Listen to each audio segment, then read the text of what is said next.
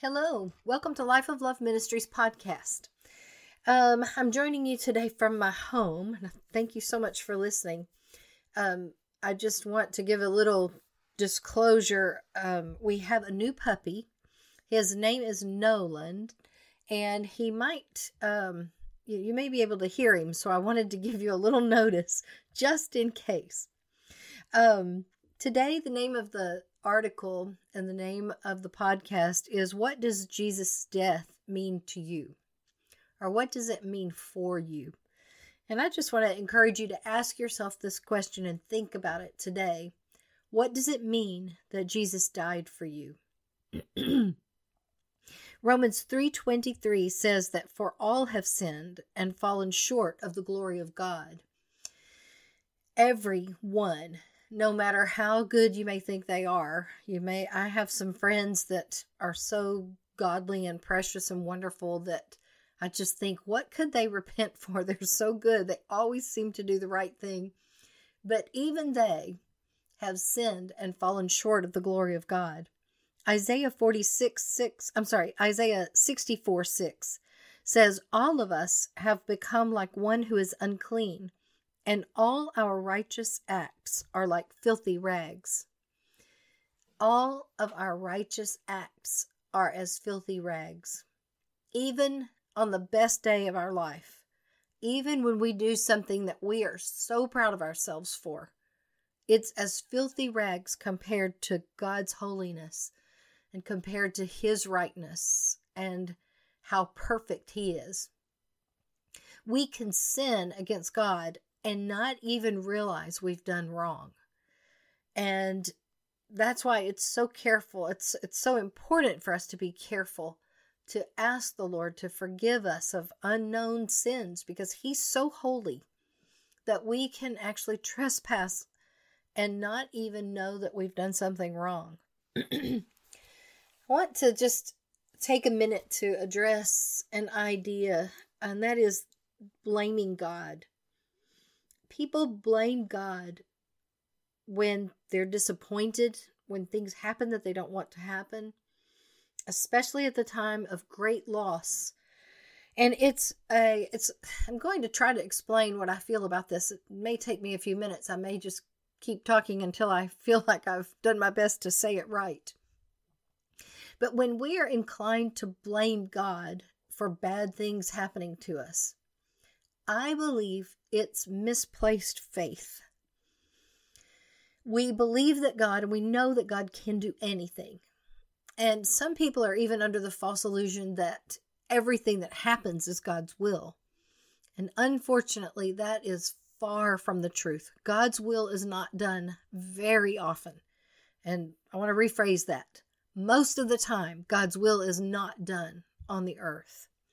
And so when disappointing or tragic things happen, it's we often are tempted to blame God and say, you know, how could you? And I've even heard people say, God took my loved one, you know, when God took my brother, when God took my mother. God doesn't take our loved ones. He's not to blame for our calamity and our tragedies. God made a perfect place for us to live in the Garden of Eden. He made a place where there was no sickness, no sadness, where work fulfilled Adam and Eve. It didn't cause perspiration and it didn't cause tiredness, it caused fulfillment. There were no goodbyes, and Adam and Eve got to walk with God in the cool of the evening, the word says. So God made a place perfect for his creation to dwell. And so we because we know God can do anything. We blame him when things that we don't want to happen happen. But sin is what causes bad things to happen. Sin is what puts distance between us and God. And it's the sin that's in the world that causes terrible things to happen and tragedy. God never wants bad things to happen to us.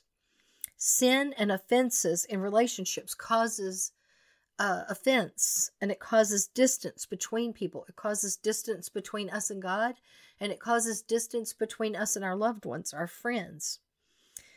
just as God made a way for us to be right with Him, godly people make a way to make relationships good. They find a way to forgive. Sometimes we have to pray over and over and over again to forgive someone. And if you're having trouble forgiving someone, I just encourage you don't give up. Keep asking the Lord. Keep saying, I forgive them. Keep forgiving. God forgives us over and over and over again. His mercies are new every morning. And when we ask God for forgiveness, the word says that he he throws our he, he chooses to forget is basically what I'm trying to say. He chooses to forget our offenses and our sins. And you know, we need to to learn to practice that when someone has caused, you know, disappointment or harm or offense to us, we need to choose to forget, not allow ourselves to mull it in our brain and just keep thinking about the bad things that they did. We need to just let things go. And we do that by practice. It isn't easy to do that. And some things are easier to let go of than others. But God lets go of every offense we commit. Jesus is the door for us to get back to God. It took thousands of years for the Lord to bring Jesus, the Savior of the world, into the world. But He did. He took the time, He made the effort to bring salvation to you and I. Jesus' death is an invitation to be restored to God. Sin causes us to lose out with God, to lose an opportunity to spend eternity with God.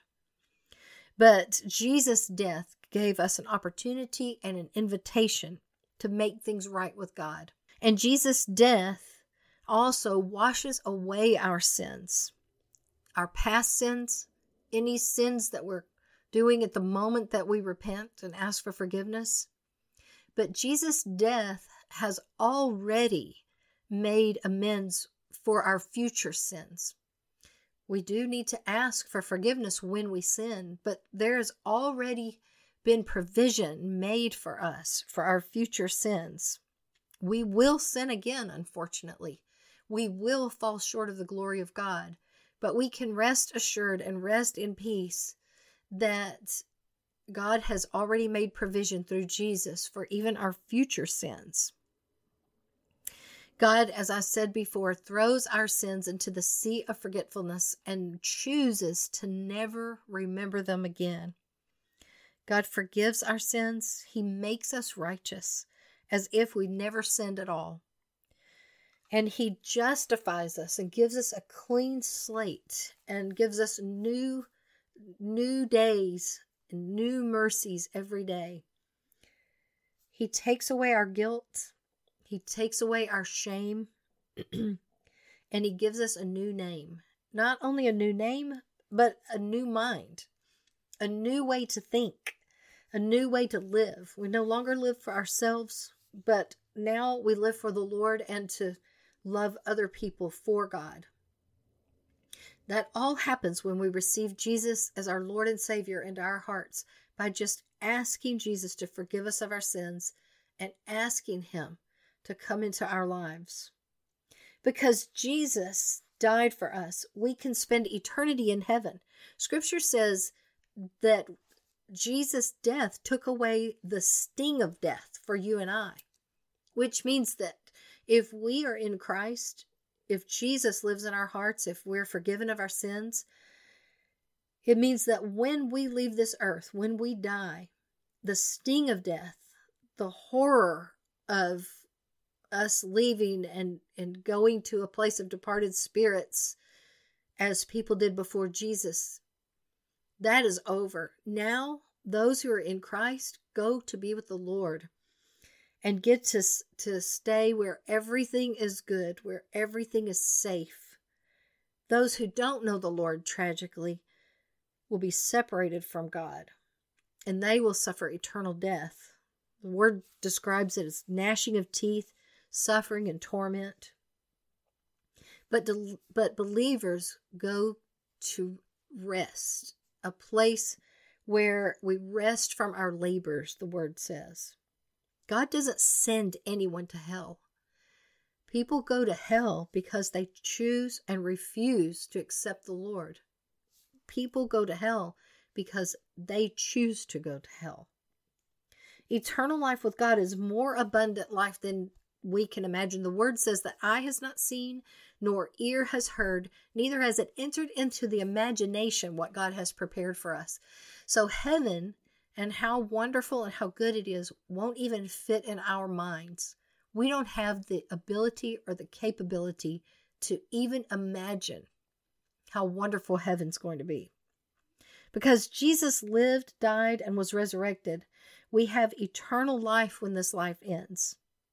Our new life begins when we take our last breath here on this earth. New life, wonderful new life starts. For those who believe, when we leave this world, something better than we've ever imagined is waiting for us. I want to pray right now, if you will, and just give you an opportunity to invite Jesus into your heart. If you haven't asked the Lord to forgive you of your sins in a while, then I invite you and just um, urge you to take a moment to just ask the Lord to forgive you of your sins and make you righteous again. Father, I just come to you now and I just ask for you to touch anyone who's listening. Father, I ask that you, by the Holy Spirit, would just show us what we need to repent of and help us to see anyone that we need to release and forgive who has offended us or hurt us, anyone that's disappointed us.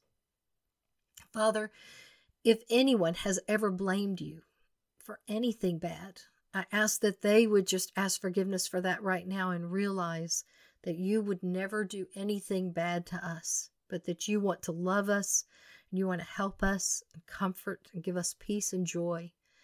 Father, I just ask these things in Jesus' name. Thank you so much for listening today. I hope you have a wonderful day and will join us next time for Life of Love Ministries podcast.